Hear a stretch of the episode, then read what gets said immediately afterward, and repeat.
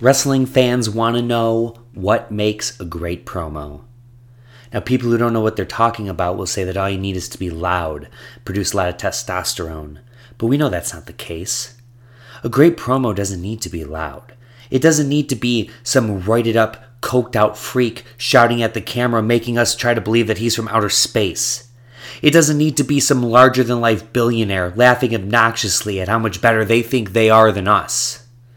A great promo needs to deliver one thing, and that's the truth. When you speak the truth, you don't need to shout it from a mountain.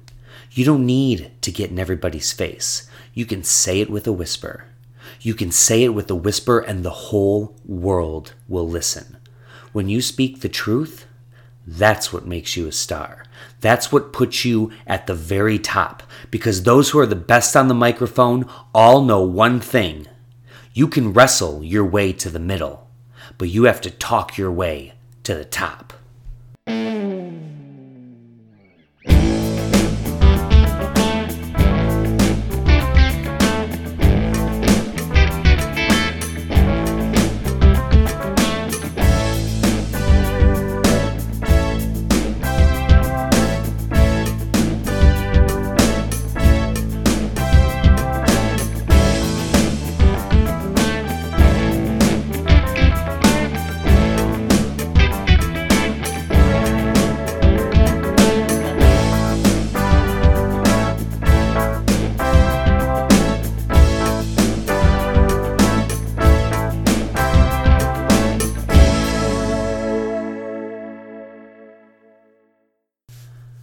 Hello, ladies and gentlemen, and welcome to the Closet Champion podcast. I am your host, the reigning, rarely defending, highly quarantined champion of wrestling podcasts, Mike Mueller. On today's episode, I'm going to shine a light on the greatest mic workers of all time.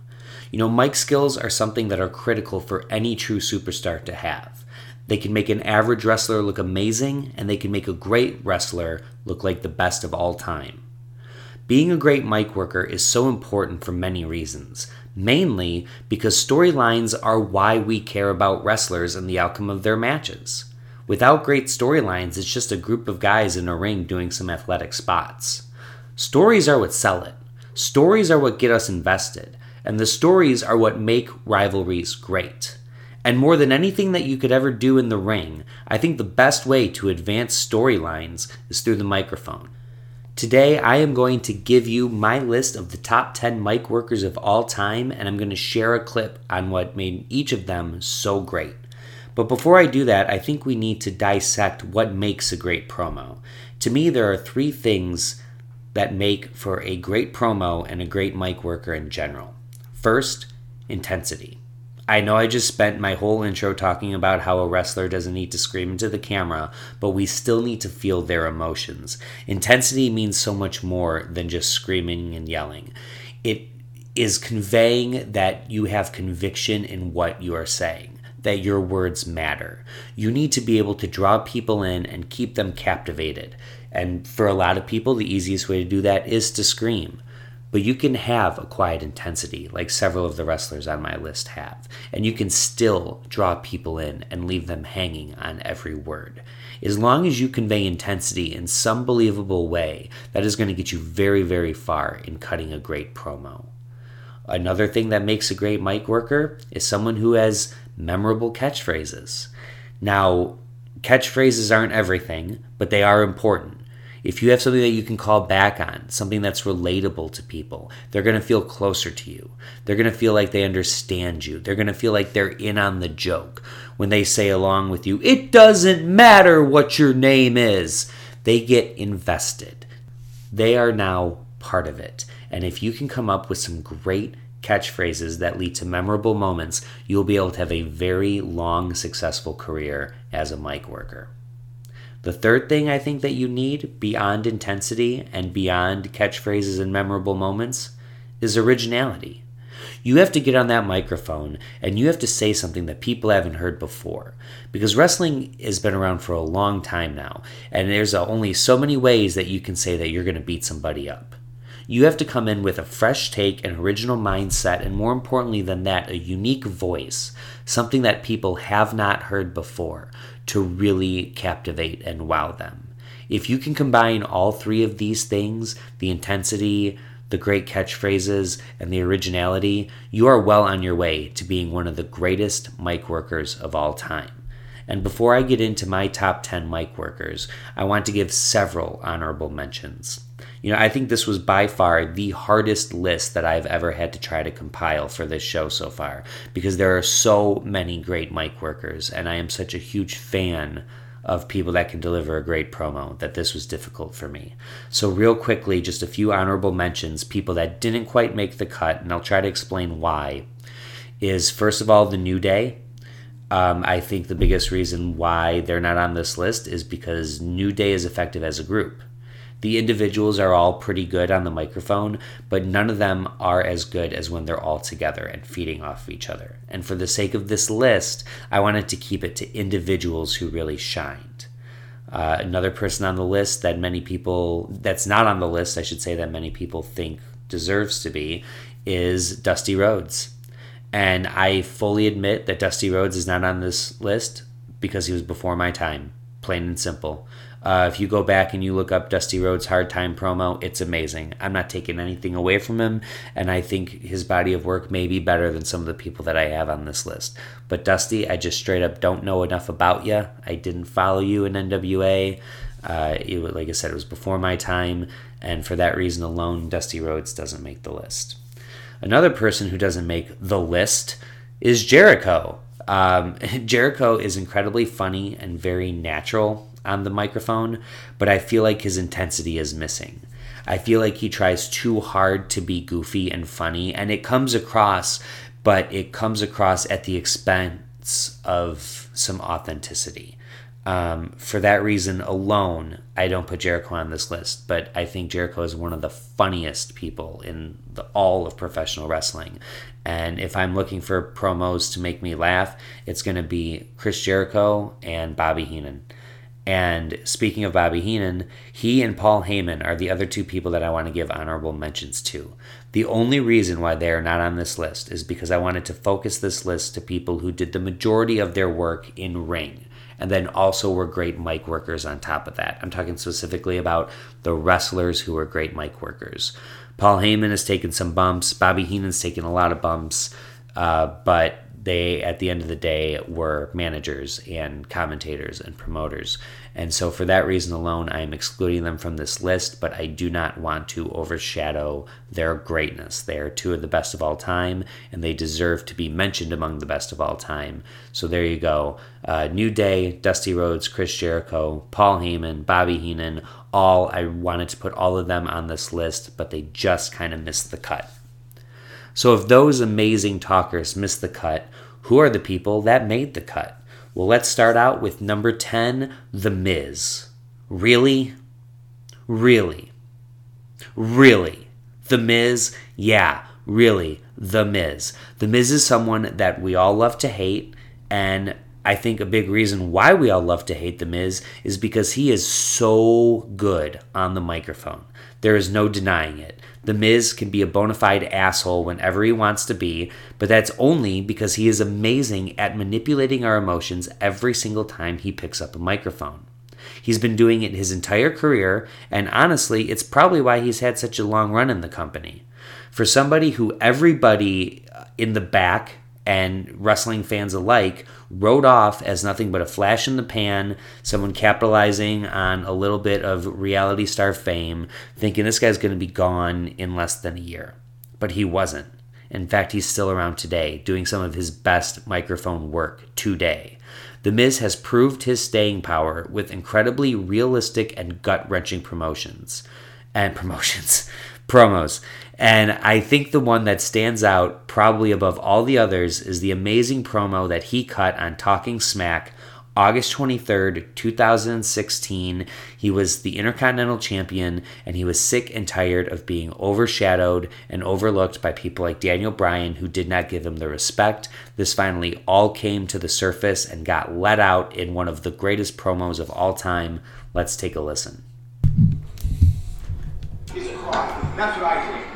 Fact is, you sit there and you have the, the women's championship, the new women's championship, and the new tag team championship. You do a whole platform from a whole set for them, bring all the superstars out. But what did you talk about with the Intercontinental Championship? A title that has rich history. Hall of Famers have held this title. Pat Patterson, Shawn Michaels, Okay, Bret Hart, okay, Mr. okay. Perfect. We had you on like two weeks ago, Miz. We don't need to hear Yeah, and again. obviously you didn't hear my calling. This is the last title that you held, Daniel. Last one. The last title. And you said you wanted to make it relevant. You wanted to make it prestigious and honorable. Right. That is what and you I, said. You know, yeah, Those I. are words coming well, out of your here's the deal. you I have res- and I have respect for the title. I just don't have respect for the person holding it. Oh. Why? What did I do? What, did, what is the thing that I do that was so wrong in the WWE? You haven't done anything wrong. I just I, I don't like the way you wrestle. That's and that's I I think a lot of the fans don't like the way you wrestle either. That's and, and I I mean don't that- like the Ray. I, the, the fact that I that I beat Apollo Crews at SummerSlam, uh, fair and square, no cheating, no nothing, like you like, Mm-hmm. and I beat him one, two, three with the skull crushing finale. But that that's that's the bad thing. That's that's bad wrestling. Okay, what I am going to say is that I was very proud of you and Apollo Crews, the way that you guys went out there at SummerSlam, and and and you, uh, to me, you guys had a good match. Uh, but I was more impressed with Apollo Crews than I was with you, to be to be quite honest. You Uh, lost. yeah, he, he might have lost, but uh, I guess the kind of thing is is that you, to me, uh, there's no gentle way to say it. To me, you wrestle like a coward. You wrestle like somebody who's I- af- who's afraid to get hit. Like I I, I wrestle I wrestle like, like a coward. you I, wrestle like a coward. I'm the one. If I if I were to create a wrestler who to me like embodies like when I was an independent guy and I was thinking like oh okay what's the soft WWE style it would be that WWE is transformed in the you, last hold on. You you had a, you had your chance to talk. You you're the one that called me a coward in, in the wrestling ring. I'm the coward in the wrestling ring. Yeah. But let's talk about cowards for one second. The reason I wrestle the way I wrestle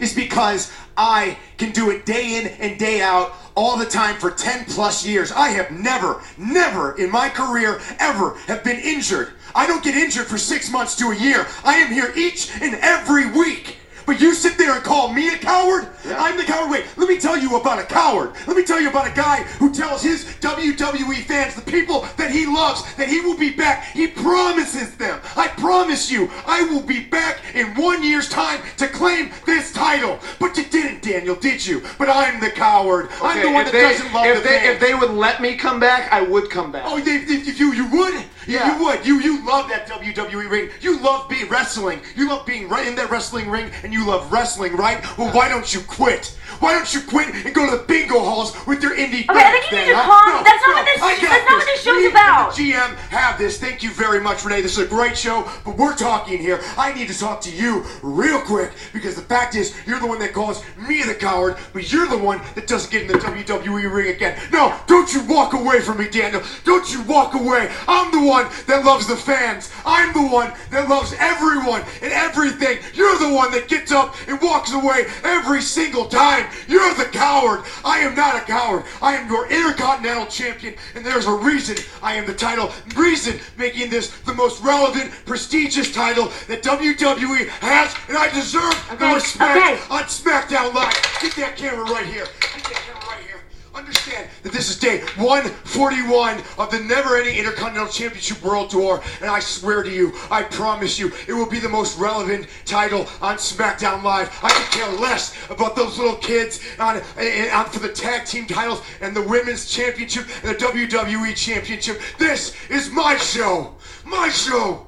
And I'm sick of all of you, my GM, sitting there criticizing me, calling me the coward. You're the cowards. I'm the one here day in and day out in that wrestling ring, beating people up.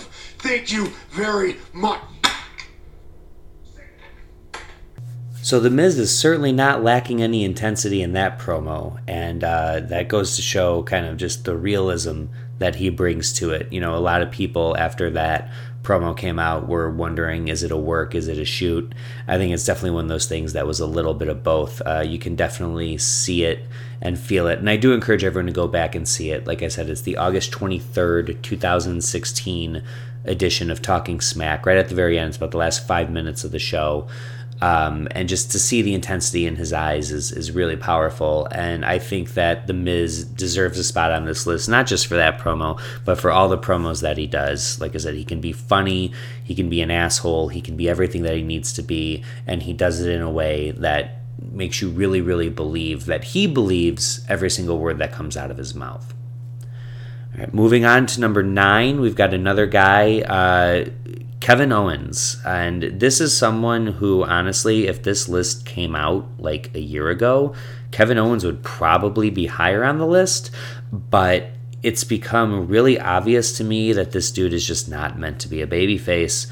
Kevin Owens' mic work right now is not very good. In fact, I'd say it's downright terrible. Um, but however, we have years of footage to look back on, not just in WWE, but during his uh, independent time and his time with Ring of Honor, um, that shows you just how good this guy can be. Specifically, how good heel Kevin Owens can be.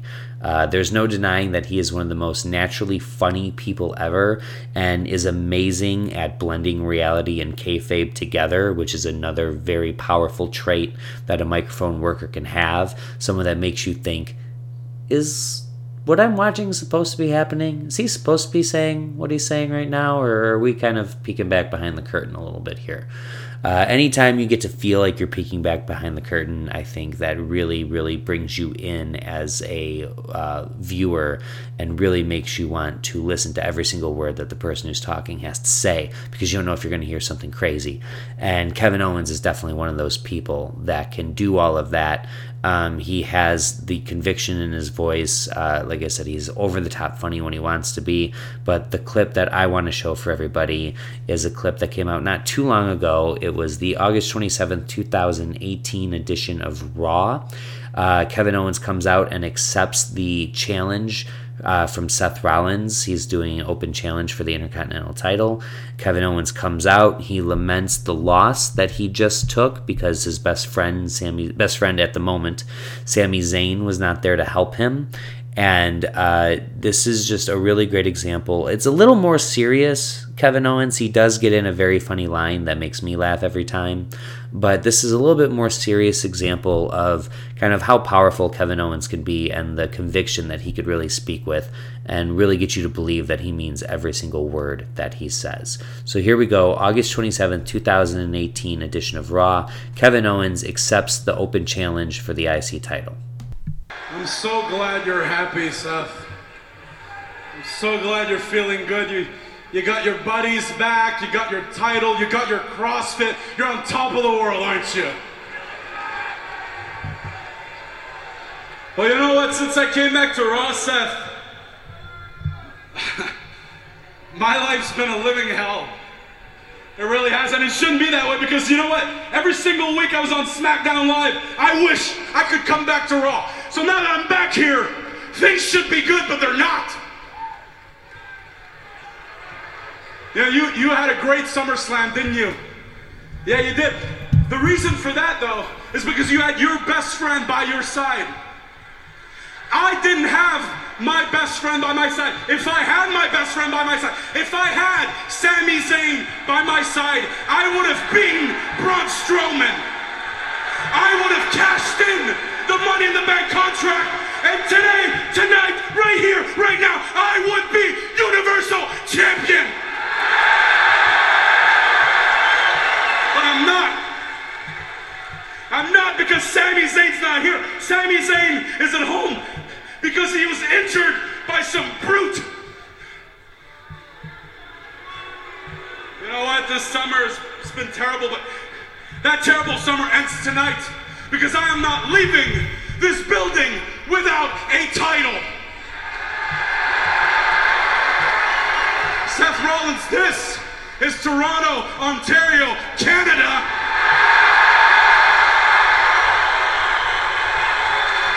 And I cannot think of a better place.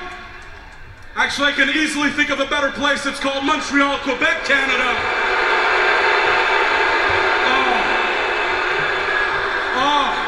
Ah, là, vous êtes plus content. Tantôt, vous étiez content. Là, vous êtes fâché. Ben oui, hey, ça me dérange pas. Vous avez déjà tout payé pour le nouveau T-shirt, anyway.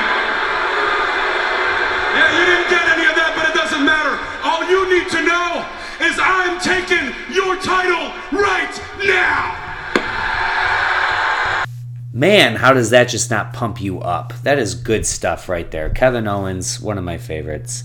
Uh, moving on in the list is number eight, Stone Cold Steve Austin. Now, the legacy of Stone Cold Steve Austin is undeniable. His greatness is indisputable. However, to pinpoint what made him so great, to me, is sort of indescribable. When I first made this list, I expected to have Steve Austin much higher on the list, but then I started going through his promos and they were all pretty good, but a lot of them weren't great. You know, Austin was very funny and totally seems like the perfect guy to have a beer with, assuming he doesn't, you know, give you a stunner right after. But I think Stone Cold Steve Austin was one of those guys that did everything really, really well, but I don't know if I would say that he did any, he was the greatest at doing anything. Uh, by the time he got to WWF, his wrestling ability was somewhat limited due to bad knees. Uh, he certainly had the ability to put on five star matches and did put on five star matches. Uh, he came up with a million great catchphrases, but he doesn't have all these memorable promos like I thought he would have. And now, that being said, you know, he certainly knew how to work the emotion out of audiences, and nobody ever got a louder pop when their music hit. But if I were to rank wrestlers' skills on a scale of 1 to 10, things like storytelling ability, in and out of the ring, uh, promos, the ability to take bumps, memorable matches, all that stuff, Austin would be like an 8 to 9 in every single category. However, to me, he wouldn't be a 10 in any category, including promos. And for that reason, he's only number eight on the list. People might think that it's better, but I really do think he's one of those that when you go back and watch a bunch of Stone Cold promos in a row, you're like, yeah, he was really, really good, but I wouldn't say he's the greatest. At least not me. But definitely his shining moment has to be the birth of Austin 316. It was King of the Ring 1996, and while it's quite short, it is an insanely impactful promo. Let's go back and listen to it right now. Number eight, greatest promos of all time Stone Cold Steve Austin, the birth of Austin 316. All right, ladies and gentlemen, the fourth prestigious King of the Ring, Stone Cold Steve Austin, an incredible victory. The first thing I want to be done is to get that piece of crap out of my Oh, ring. come on. Don't just get him out of the ring, get him out of the WWF. Because I've proved, son, without a shadow of a doubt, you ain't got what it takes anymore. You sit there and you thump your Bible and you say your prayers, and it didn't get you anywhere. Talk about your Psalms, talk about John 3.16. Austin 3.16 says I just whipped your ass. He is stone cold. Come on, that's not necessary. All he's got to do was go buy him a cheap bottle of Thunderbird All right, stop and it. try to dig back some of that courage he had in his prime. As the king of the ring, I'm serving notice to every one of the WWF superstars. I don't give a damn what they are. They're all on the list, and that's Stone Cold's list, and I'm fixing to start running through all of them. All right, Stone Cold Steve Austin. And And his remarks. 1996 As WWF as King this of the Ring. championship match is considered, son, I don't give a damn if it's Davey Boy Smith or Shawn Michaels. Steve Austin's time has come. And when I get the shot, you're looking at the next WWF champion. And that's the bottom line because Stone Cold said so. Interruptions from Vince McMahon aside, I think it's very clear to see why Stone Cold Steve Austin could totally captivate any audience that he was in speaking in front of. And this, again, is the early stages of Austin. I think he would get better and better, but this is always the one that's going to stand out as the Steve Austin promo and the one that everybody needs to watch when you're talking about the greatest promos of all time. Moving ahead on the list, um, perhaps the opposite of Stone Cold Steve Austin, John Cena. Uh, John Cena comes in at number seven on the list, and love him or hate him, there is no denying that John Cena has been one of the most important figures in the history of the WWE. From the ruthless aggression era all the way to today, Cena is one of, if not the most polarizing figures in WWE history. You can say what you want about his 16 title reigns. You can say what you want about his merchandise, his reality shows, his movies, his five moves of doom, his stupid jorts. All of them merit criticism. What doesn't merit criticism is his ability to work a microphone. John Cena is undeniably one of the best to ever cut a promo. In these days of 20 minute long opening segments, you need to be on your game and you need to be able to hold people's attention for a long time. And John Cena can do that. There's a million examples of this, but one of my personal favorites was leading up to the 2012 Night of Champions against CM Punk. I was squarely in CM Punk's corner during this year plus long feud that he had with Cena, but even I got goosebumps when Cena cut this promo on the September 10th, 2012 edition of Monday Night Raw. Tonight I'm going to take a lesson from Montreal and actually hit you in the face with a dose of truth, whether you want to hear it or not. For 300 days, you have been WWE champion. For 300 days, that championship has been irrelevant. Month after month, you watch main event by main event pass you by, and your excuse is that there's some sort of weird political conspiracy against you. But the fact is, there is no you. You see, you have been here for many, many, many years. And the night you made the most noise was ironically the night your microphone was turned silent. Ah, I remember those days. Talk about change. Passionate, convicting talk of change. And then one triumphant night in Chicago when you were the victor and the universe finally said, We get change. And they were lied to, they were fooled into a false claim because change was not ice cream bars, change was not edgy television, change wasn't even new talent. All you meant by We Want Change is make CM Punk a star. You don't even know who CM Punk is. I remember in those rants that you once said that I'd become what I despise in reference to success. No. I went from an underdog to an odds on favorite, but I did it as me. Through all of this, through all of this, the wins, the losses, the championships, the year when I didn't win the big one at WrestleMania, the embarrassment, the humility, I've had to stand on my own two feet and do it as me.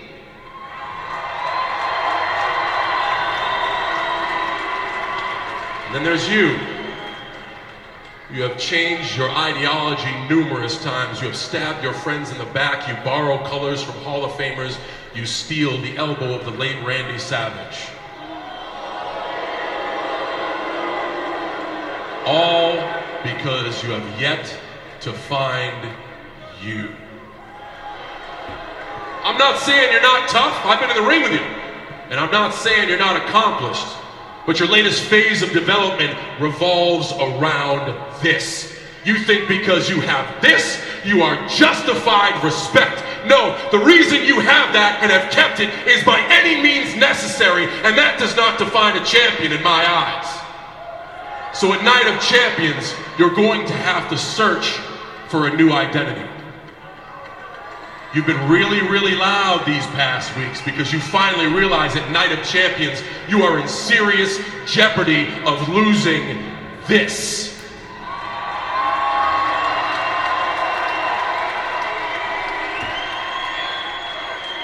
I didn't want to do this, but the city of Montreal has kind of owed me a favor, so I'm going to pay one back to you. I'm a little rusty. Mais j'ai parlé un petit français.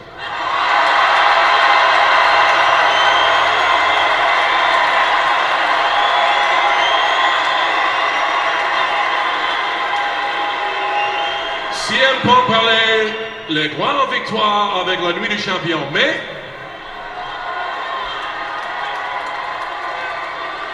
je vais te bout de cul. Which means.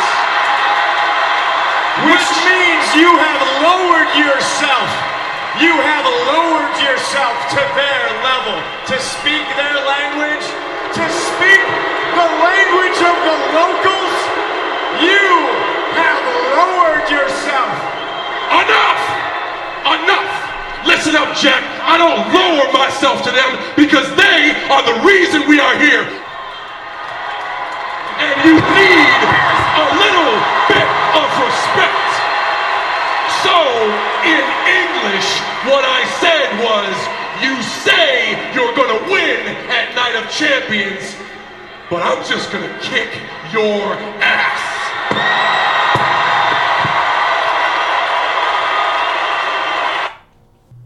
Man, that's good stuff. no denying Cena is a great, great mic worker, and that just proves it. But like I said, you can go back and look at pretty much any John Cena promo, and it's going to be pretty good. Uh, the man's staying power and his ability to not get stale, despite pretty much being the same character for 18 years, really goes to speak volumes about how good that man actually is. All right, moving on, we've got number six, Rowdy Roddy Piper, the Hot Rod. Now, Roddy Piper is an interesting case to me. You know, he was never the biggest guy. He was never the best worker in the ring. He was pretty much just a brawler, um, very basic move set. but Piper, in knowing this, knew that he had to be next level on the microphone if he wanted to be a main event player. He knew that that was his bread and butter and that that's what would separate him from everybody else. He headlined the very first WrestleMania based pretty much exclusively on the strength of his promos. You know, a lot of the stuff that he said was extremely controversial um, at the time and even more controversial now. I highly doubt they would let half of Roddy Piper's promos make television today. Uh, but Piper worked in a different time, and he knew how to push the envelope even then. He came up with quotes that have stood the test of time because those catchphrases and those memorable moments matter. You know, he's the one that said, You do not throw rocks at a man who has a machine gun. He's the one who said, Just when they think they have all the answers, I change the questions. It's stuff that still gets quoted today. The intensity, the catchphrases, the originality, Roddy Piper definitely had all three. Heel or face, I think Piper was always the best when he was humorous. Most of his best mic work happened in the early to mid 80s when he was doing Mid Atlantic Wrestling and when he was a heel for his first run in the WWF. However, my some of my favorite Piper material came from after he returned as a babyface in 1989. And to me, one of Piper's shining moments was the Royal Rumble 1992, where he had a singles match against the Mountie for the Intercontinental title, and then he had a great run in the Royal Rumble match that happened to be for the World title. So he was in an interesting spot where he was in a position to win two titles in one night, which was something that no one had even really been afforded the opportunity, let alone, you know, taken advantage of. So here's Piper with this amazing, unique opportunity to enter the night as a person with no titles and leave the night as a person with two titles if they can make it through these two matches. So, what we're going to listen to right now is his interview prior to his first match, the Intercontinental title match against the Mountie. And this is Piper responding to the Mountie saying that not only is he going to beat Piper and not only is he going to hold on to his Intercontinental title, but he's going to take Roddy Piper's pride and he's going to take his manhood too. And here's Roddy Piper's response. Roddy Piper, I can't believe a man, the Mountie, who has held the Intercontinental title for less than 48 hours, can be quite so cocky, quite so arrogant. Well, you know, what we're dealing with is one of the original village people here, with his mate Jimmy Hart who keeps kissing the belt, leaving all that lipstick on it. I heard the Mountie on there saying, First thing I'm going to do, pounds his chest. I don't know him, he's something. First thing I'm going to do, says I'm going to take Piper's integrity. It's like Jacques Cousteau trying to find a dry spot in the ocean. I ain't got no damn integrity. You think I got so far? Second thing I'm gonna do, I'm gonna take Roddy Piper's manhood. Huh? Ah, I come here to fight. I don't know what you come here to do. I come here to win two titles. I can't do that till I win the first one. I think you've been dreaming. I think it's been all wet too. So, on that note, let's get back to ringside. Roddy Piper definitely never one to shy away from controversy or um, sort of taboo remarks, as we saw a little sample there. And you see much more when you go into his older stuff. Like I said, he was someone that embraced uh, controversy that embraced um, bringing up taboo topics, uh, sometimes for the best, sometimes for the worst, but always got a reaction out of it. So Roddy Piper, I think, definitely deserves a spot on this list. Moving up to the number five and number four spot, and I'll tell you why I'm going to do these two together. Uh, I've got CM Punk and The Rock, and you can put them in either order. I think these guys are amazing. I'm listing them together because the clip that I want to use features both of these incredible mic workers doing what they do best, and that's bantering with each other back and forth. First, we have CM Punk, and I've already discussed it a little bit with John Cena, but Punk is so great on the microphone, much for the same reason that Kevin Owens is so great. It's his ability to come off naturally.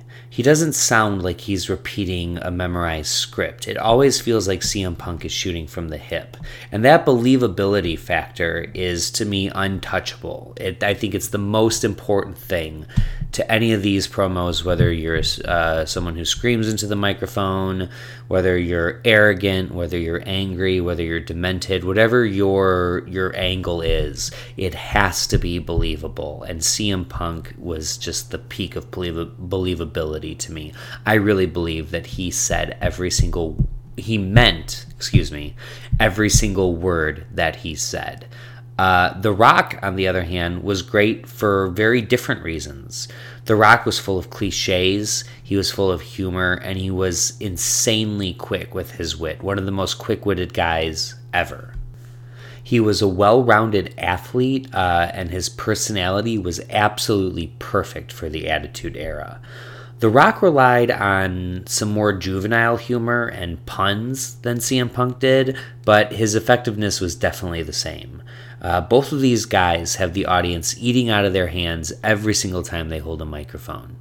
And now everybody remembers the CM Punk pipe bomb promo, and it really is a work of art, and it's worth listening to. If you haven't listened to it before, it's definitely worth listening to. But I want to give people a different CM Punk promo, and to me, his second best promo is perhaps The Rock's best promo, or second best promo, because he had some great ones too. Uh, but we're going to go to the January 7th, 2013 episode of Raw. CM Punk is gearing up for the end of his title run. He's going to drop the belt to The Rock at Royal Rumble pretty much just so The Rock can go and drop it to John Cena at WrestleMania. And this is a tough spot for Punk to be in. You know, he's been champ for 400 plus days, and he's about to drop it, knowing that there's not even a long term plan for him after this angle. There's not really a, a big rematch. Shoot, he has a rematch with The Rock, but there's no real angle for him, and it sort of seems like the beginning of the end for CM Punk, and it was. He would actually leave the WWE a year later, almost to the day, walking out after the 2014 Royal Rumble, where he gets jobbed, as he's done for a lot of his career. However, knowing all of that, he still went out and during this build up to his match with The Rock, he did some of the best mic work of his career. Uh, this is the longest clip that I'm going to play for you. Uh, it, it, buckle up because it is long, but it's covering two entries on this list, both CM Punk and The Rock, and it really is brilliant. So I'm just going to let it go. So here is The Rock and CM Punk doing what they do best: verbal sparring. The Rock had to hear it all. The Rock wanted to wait until you said everything you had to say. So The Rock knew exactly the kind of man he's dealing with at the Royal Rumble. And now it's become crystal clear to The Rock. You are straight up delusional. You keep mentioning that number 414. 414 days you've been WWE champion. That's incredible. Incredible. The real number. It ain't 414, Jack. The real number that haunts your dreams is 20. 20 excuses running around your mind right now. 20 hairs standing up on your straight edge scrotum. Because you know, you know, in 20 days, you're going to be defending that WWE Championship against The Rock, which means in 20 days, you know The Rock knows they know in 20 days, time's up.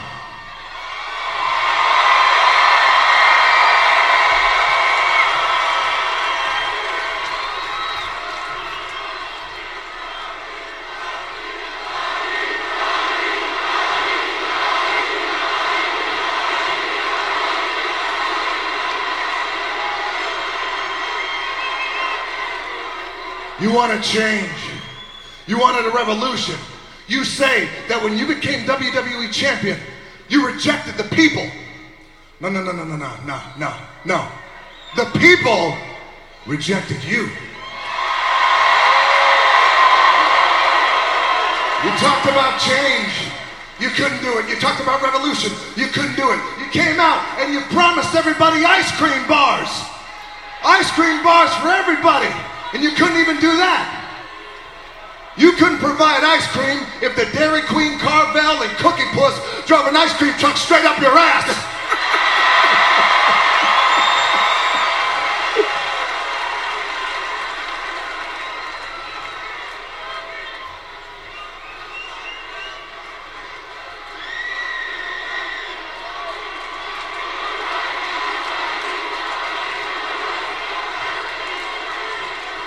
I want you to listen to something. Listen to something, punk. Listen. That's voices. Voices. You claim, you claim to be the voice of the voiceless, but that's a bunch of hot garbage because here in the WWE universe, there ain't no such thing as the voiceless. They have, they have voices, and they love to use their voice. They use it every single night. Every night they use their voice. As a matter of fact, as a matter of fact, they know something special is getting ready to happen right now. They're going to use their voice. They're going to chant the loudest chant you have ever heard. They're going to chant. They're going to chant something that is going to follow you for the rest of your life. They're to chant. They're not to chant respect. They're not to chant best in the world. They're to chant exactly what you are. In three seconds, they're to chant Cookie Puss. Cookie Puss.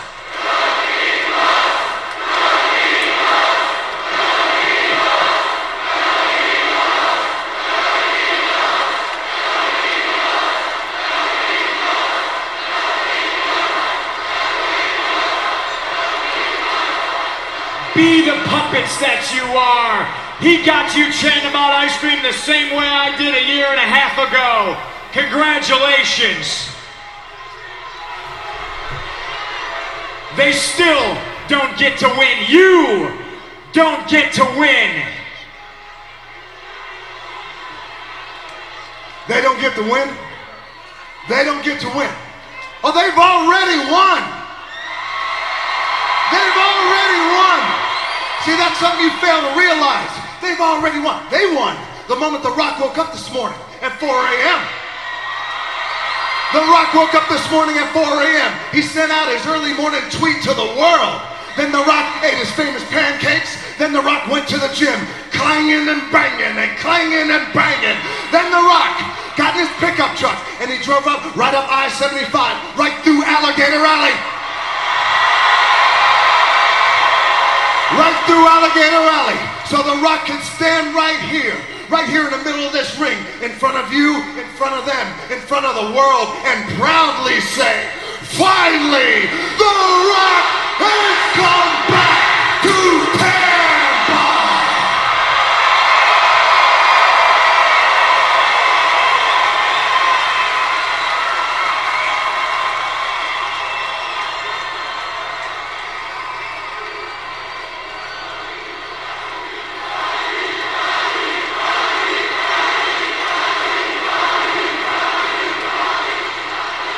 You see, Punk, it's not just that The Rock is back. No, it's why The Rock is back. Here's why The Rock is back for three reasons. The Rock is back to entertain them. The Rock is back to stop you.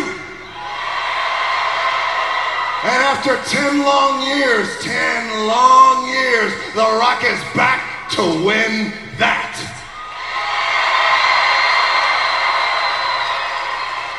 The Rock has watched the show.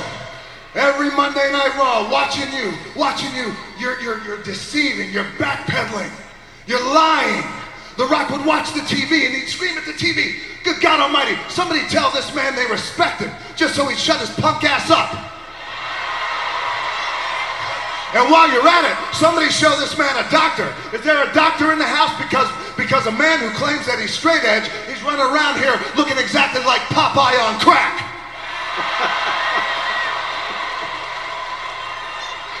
Look at you. Punk eye, the crackhead. All you need right now is a little, little, little, little thing in your mouth. Little, little, toot, toot.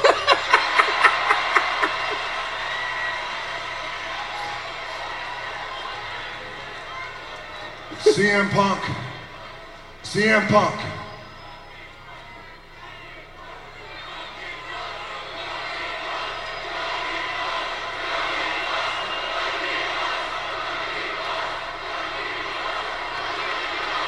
CM Punk, you have one of the most creative and innovative minds in the history of the WWE. The Rock knows it. You failed to use it. You became WWE champion and you also became the biggest jerk the world has ever seen. The Rock can look, the Rock can look you in the eye and tell you this with all passion and with all heart. When the Rock is here, don't you ever say the people don't matter. They matter. They've always mattered. You're the one that doesn't matter. Oh, I matter. I'm the most successful. It doesn't matter if you matter. the only thing that matters is that you understand. You get it straight in your head that at Royal Rumble there ain't no way. And The Rock means no way you're gonna stop The Rock from becoming WWE champion.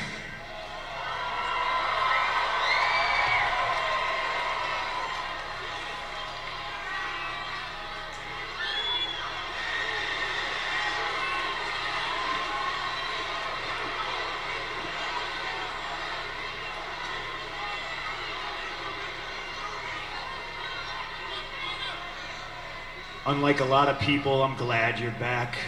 I don't care what your schedule is. I don't care if you work here 16 days a year, 365 days a year. You could be Santa Claus and have his schedule. You could one day a year. I'll still kick your ass. I don't care how many movies you film every year. I know how hard that schedule probably is, but every time you come back, whenever you decide to grace us with your presence, I'm gonna kick your ass. Because this isn't Candyland. I'm like nobody you've ever faced before. You can make fun of the color of my t-shirt and you can talk about pie and you can sing songs and you can rhyme and you can do your tired lame ass shtick. I just want you to know that come Royal Rumble and you have about three weeks to realize this, I'm gonna kick your ass because I'm the best in the world. I'm the best thing going today. I'm the best guy you've ever stepped foot in the ring with. And you need to understand, congratulations, Rock. You just graduated from the kiddie table, but you just bit off more than you can chew. You're playing Little League with your little insults and your rhymes and your millions and millions and your finallys. And I'm in the big leagues and I'm swinging for the fence. You need to understand that your little jabs and your insults, it's all kiddie games. You can't leave a mark on the champ's face. Come Royal Rumble. Understand when you step in the ring, your arms are just too short to box with God.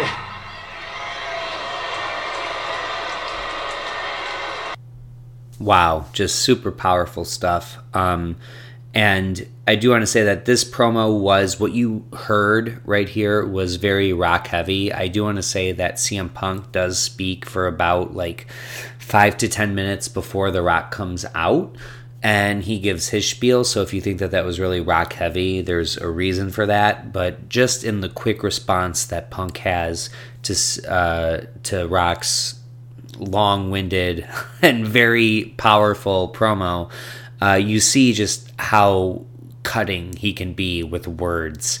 And again, I always say blasphemy is the best way to get heat. Um, I think blasphemy is a better way of getting heat than even insulting the local town sports teams. Uh, it just is proven effective. So for CM Punk to compare himself to God, especially standing in the ring with The Rock and knowing what's about to happen, I think was really, really brilliant. Um, he was someone that always looked at CM Punk was someone that always looked at uh, the bigger picture of the angle and the work that he was doing at the time. And for as selfish as CM Punk is, as many decisions that he's made that have upset uh, wrestling fans, I think there's no doubt that when he's in it, he's in it and he's committed 100% and this was some of his best work. Again, I really encourage everyone to go check out the uh, the pipe bomb episode or the pipe bomb promo, I should say, which happened right before Money in the Bank 2011. I don't have an exact date for you, but it's easy enough to find on the network and on YouTube. Go check it out. These two are definitely in the best and definitely deserve to be in the top half of that list. So that was number five and number four, and we are moving on to number three. Oh, real quick before we move on to number three, I just want to say look at this little interaction that these two have uh, The Rock and CM Punk. And we get to see the beginning of the Cookie Puss chant, which would follow CM Punk through WrestleMania, I'd say. Um, definitely through the Royal Rumble, but even after he was done with The Rock, people were still chanting Cookie Puss as an insult to CM Punk.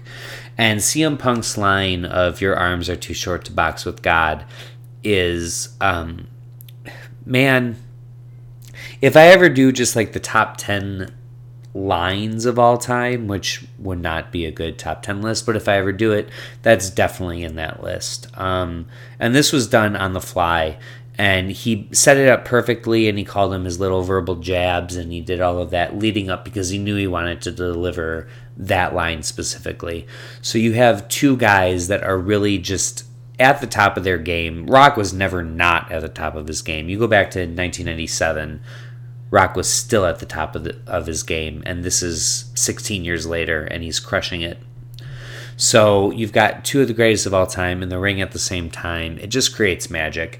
And that's something too, where as good of a mic worker as you are, if you are feuding with another great mic worker, that's another example of the sum of the part or the whole being greater than the sum of the parts. Um, it really, really creates some magic, and these two had magic. I wish they had a longer program. I wish they had a program that wasn't so predictable. There wasn't anybody in the world that thought that CM Punk was going to beat The Rock because we all saw where it was going. But even with all of those things against them, they were still able to create this incredibly captivating moment. And I think that really, really goes to speak to the power of both of them as mic workers. So now we'll move on to number three, and we want to talk about captivating mic workers. There's nobody more captivating than number three on this list, Jake the Snake Roberts. And full disclosure, my intro at the beginning of this podcast was done 100% with Jake Roberts in mind. Jake the Snake understood better than anybody else that he had the ability to leave the audience hanging on every word that he had. He did not need to get loud, he did not need to scream to get his point across. In fact, he discovered that if he went the opposite way, he actually had a stronger impact. Jake learned how to cut a promo that was perfectly fitting for his character, the snake. His mic work was steely cold and as cold blooded as the snake itself. Whether he was a heel or a babyface, Jake never had to change much about how he worked either in the ring or on the microphone. He was the antithesis of the general promo that you saw in the day and the general promo of that you would see of the top two guys on this list that I'll get to in a moment. But he understood that he had something special. He rarely raised his voice, and when he did, you knew that it really meant something. Jake could stay even keel and still have you at the edge of your seat with anticipation. Nobody understood psychology better than Jake Roberts. He knew what would get a reaction out of people, and there was no line of decency that he wouldn't cross in order to get that reaction. The promo that I've chosen to highlight Jake Roberts is right before his match with Macho Man Randy Savage at this Tuesday in Texas. It's a pay per view on the WWE network. It happens December 3rd, 1991. He delivers an amazing and honestly quite disturbing promo after the match where you really he slapped Elizabeth. It got really awkward, it got really weird. And again, this is another person like Roddy Piper, where if he tried to do that stuff in this day and age, they would put the kibosh on it right quick. And justifiably so.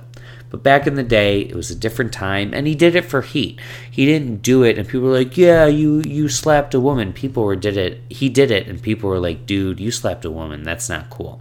So it's not like he got away with it. It's not like he became more popular for it. But he knew that it would get that visceral reaction out of people, like "You motherfucker." You just hit a woman. And not just hit a woman, you hit Miss Elizabeth, like the most genteel, pristine woman that the WWE was presenting at the time. But the promo that he cuts after the match is a little more amped up, and it's understandable as to why. He just had a big match, you know, with Randy Savage, and the adrenaline's flowing. But I want to play you the promo that he delivers before the match. Uh, because I want you to see the cold, or I should say, hear the cold, calculating vibe that Jake Roberts was so good at. So, this is his promo before the match with Macho Man Randy Savage at this Tuesday in Texas, December 3rd, 1991. You're now moments away from a long awaited encounter. We will finally see a one on one confrontation between Jake the Snake Roberts and the Macho Man Randy Savage. Jake Roberts, the big decision from President Jack Tunney there will be no reptile allowed in your corner. Now, earlier I saw the Macho Man and his lovely bride Elizabeth. Randy Savage is wired to the max. He cannot wait to get you into the ring. So what? As cold as a razor blade, as tight as a tourniquet, like the skin on a dying man. Randy Savage, the last time I seen you, you were flailing like some helpless child, drowning. Drowning from what? Drowning from the very poison that was running through your veins after that snake had chewed on that arm. For some time he did chew. Now you look at my eyes, Randy Savage, and you see two black holes in the sky.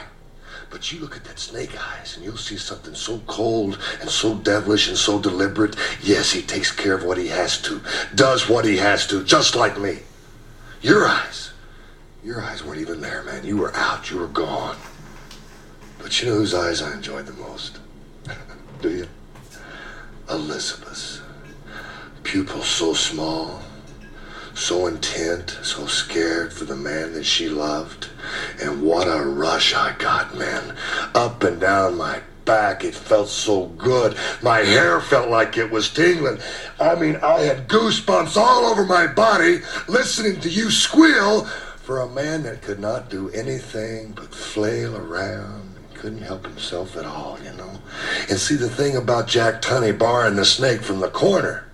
Let me tell you something, Jack Tunney. When I was brought into this world, I could not rob, I could not steal, I could not lie, I couldn't even cheat. But boy, did I have some help learning. You have taught me so well. So you see, it is not my fault, anything that I do out there. You have given me the right to. You have almost pushed the button to make me do it. You have pulled the trigger. So anything that I do is your fault. Snake in the corner? Trust me. Trust me. Wow, just really powerful stuff. Jake Roberts proving that you don't need to speak loud to carry the big stick, you know uh, you can speak softly. And to take that from Teddy Roosevelt, I think is most appropriate. But now we are going to take a hard right and switch gears and enter into the top two mic workers of all time. And for me, number two is Ric Flair. Woo! The nature boy himself, the jet flying, limousine riding, kiss stealing, wheeling dealing son of a gun, Ric Flair. His promos are legendary for their absurdity, and they're absolutely justified in being so. Nobody loved Ric Flair like Ric Flair loved Ric Flair, and he proves it in almost any interview that you can conjure up on YouTube. Ric Flair would put himself over, he would put you down, he would put the audience down, and still everybody screamed for him. They'd boo him in the ring, but they would cheer him on the mic, and that is no coincidence. If a Ric Flair promo doesn't get your heart pounding, then you need to check your pulse because you're probably dead. Now, there's no bad era for a Ric Flair promo, but most people, myself included, would agree that his mid to late 80s stuff was the best. And here is a clip from the newly named World Championship Wrestling, used to be NWA, bought out by Ted Turner, was now World Championship Wrestling. And here's Ric Flair cutting a promo directly on Buddy Landel, but that goes away quickly, and pretty soon it just becomes a promo about Ric Flair. And I do want to apologize to everybody in advance if the quality on this is a little bit lower. All of the quality for these interviews, most of them have been taken directly off my TV with the WWE network. This one is coming directly from my computer, so it's probably going to be even worse, and I apologize about that. But here is, to me, the definitive example of Ric Flair being Ric Flair. Now, Buddy Landel, it's so hard for me to sit back here in this studio looking at a guy out here hollering my name when last year I spent more money on spilled liquor in bars from one side of this world to the other than you made. You're talking to the Rolex wearing, diamond ring wearing, kiss stealing, woo, wheeling dealing, limousine riding, jet flying, son of a gun, and I'm having a hard time holding these alligators down. Woo! Uh, there's only one. Jim Crockett, when you brought me here 10 years ago, you knew that I was going to be the biggest star of them all. It costs a lot of money to bring the real world champion on location. Because you see, when you got the Andersons, you know, we're family. Only an Arnie and Ricky. We do it better than everybody else. Don't wrap me up. The National Tag Team Champions, the World Tag Team Champions, Ric Flair, the World Champion, Dusty Rhodes, the World TV Champion, the National Wrestling Alliance. We're just better than everybody else alive. One question. Girls all around the world keep asking me the same question. they all want to know. They all want to know. And my cousin Arnie's the one that put this across. They all want to know who, what's causing all this. You know what it is? Intensified beef products. You're talking about all men. Ric Flair. Woo! Woo! The world heavyweight champion. Woo! All right. Woo! One more time, girls. Flick, Rick. Woo! Oh man, I'm on fire today. Nature boy, Ric Flair. Slick Rick, baby, one of a kind. Ric Flair really kind of showing what cutting a great promo is all about there. And if one person may have been able to do it better than Ric Flair, it has to be the number one person on this list. But before I get to the number one person on this list, let's do a quick recap of numbers 10 through 9. At number 10, we started off with The Miz. Number 9, Kevin Owens. Number 8, Stone Cold Steve Austin. Number 7, John Cena. Number 6, Rowdy Roddy Piper. Number 5 and 4, CM Punk and The Rock. Number 3, Jake Roberts. Number 2, Ric Flair.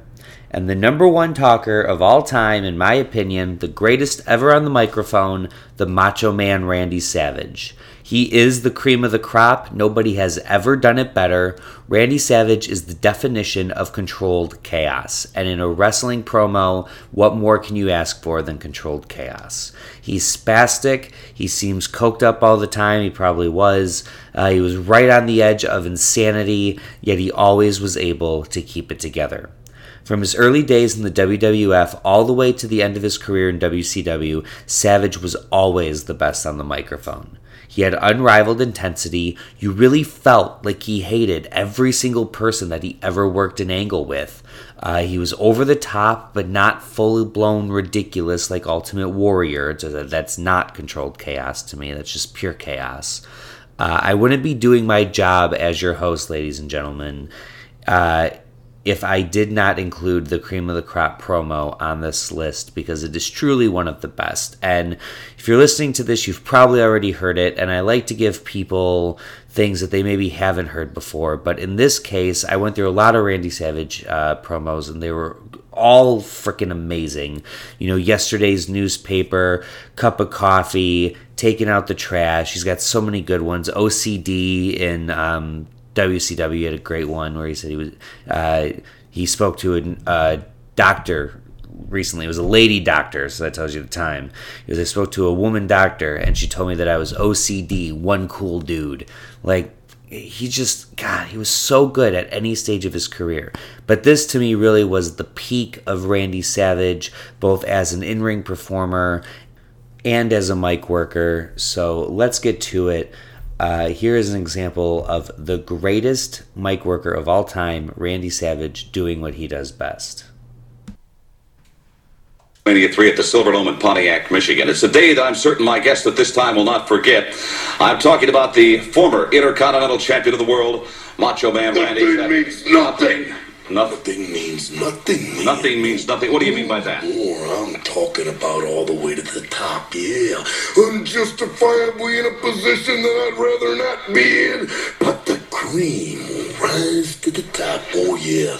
Macho yeah, has got more to offer than President Jack Tunney thinks that I got. Yeah, and I'm gonna tell you something right now. Cards stacked against the Macho Man Randy Savage in WrestleMania 3. Yeah, let me say it, yeah. Let me say it out loud. And let me point to the president of the World Wrestling Federation the Macho Man Randy Savage is not happy with your decision, yeah. I am the cream in the World Wrestling Federation. Wait, wait a minute, and there is no doubt about it, yeah. You mean Gene Okerlund. You know that I'm the cream of the crop. Oh, wait, wait a minute, though, Randy. I've got to ask you very seriously. Do you blame Mr. Jack Tunney, the distinguished president of the World Wrestling Federation, for Ricky Steamboat being the Intercontinental Champion today? Yeah, I do, yeah. Outside interference, yeah. In my moment of glory. Yeah, now I'm living in a nightmare. And I am the cream. And now, not only the Intercontinental Heavyweight Championship belt must fall, but the World Heavyweight Championship belt. Because Hulk Hogan, yeah, I am the cream, yeah. The cream of the crop. And there is no one that does it better than the Macho Man Randy Savage. On balance, off balance, doesn't matter. I'm better than you are, yeah. And I'm talking everyone in the World Wrestling Federation. And I'm even talking to President Jack Tunney, yeah. I'm on my way. And nothing is gonna stop me. Nothing's gonna stop me. You know, just out of curiosity, Randy, and I certainly don't want to diminish your tremendous uh, God-given talents, but but I'm very curious. I haven't seen Elizabeth lately. Yeah, she's on the outside of the ring. Does she interfere in matches? Yeah. Nothing, zero, yeah. Pure athlete, yeah. And I've been, uh, yeah, maligned from the top to the bottom. And because they can't handle the Macho Man Randy Savage, the cream of the crop, nobody does it better. Damn right nobody does it better. God, I love Macho Man Randy Savage. Uh, oh, I'm pumped now. I'm pumped. I should be coming down because this is the end of the podcast, but I'm just more ramped up than ever because every time I listen to the Macho Man, I just get that way. All right, so there you have it, ladies and gentlemen, the top 10 mic workers of all time. I think this is definitely the most controversial top 10 list I've done so far. So please reach out to me on Facebook and Twitter at Closet Champ. Let me know what you thought of the list. Let me know who I missed. Let me know who didn't deserve a spot in the top 10 and tell me why I'm wrong. I love hearing from you guys. And if you haven't already, whether you're listening on Apple or Google or Spotify or Anchor, please go ahead and hit that subscribe button. gives me love lets you know every single time I'm coming out with a new podcast. And real quick, before I get out of here, I did make a little joke about being quarantined at the beginning of this podcast. And while I'm doing fine and I'm healthy, uh, I do work in the service industry, which means that I'm temporarily out of work. And I'm very lucky because I have some money saved up and I've got friends and family that I can lean on, and I've got other opportunities for employment that I can do until the bars and restaurants open back up. However, many people are not that lucky, and many service industry employees are currently facing hardships that they don't know if they'll recover from. This is an indefinite amount of time, and people are going to be draining their resources and really struggling to get by until they're able to go back to their jobs. That being said, I want to issue a challenge to my listeners because you're cool people, you listen to this show. I want us to do what we can to help everybody out. When the bars and restaurants open back up, I want you to go out, support local businesses if you can. And and by the way, that doesn't mean not going to chains. Just make sure they're franchise chains. Make sure that they're local people that are actually owning and employing the people that work there. That still counts. Uh, just because it's Applebee's doesn't mean it isn't local.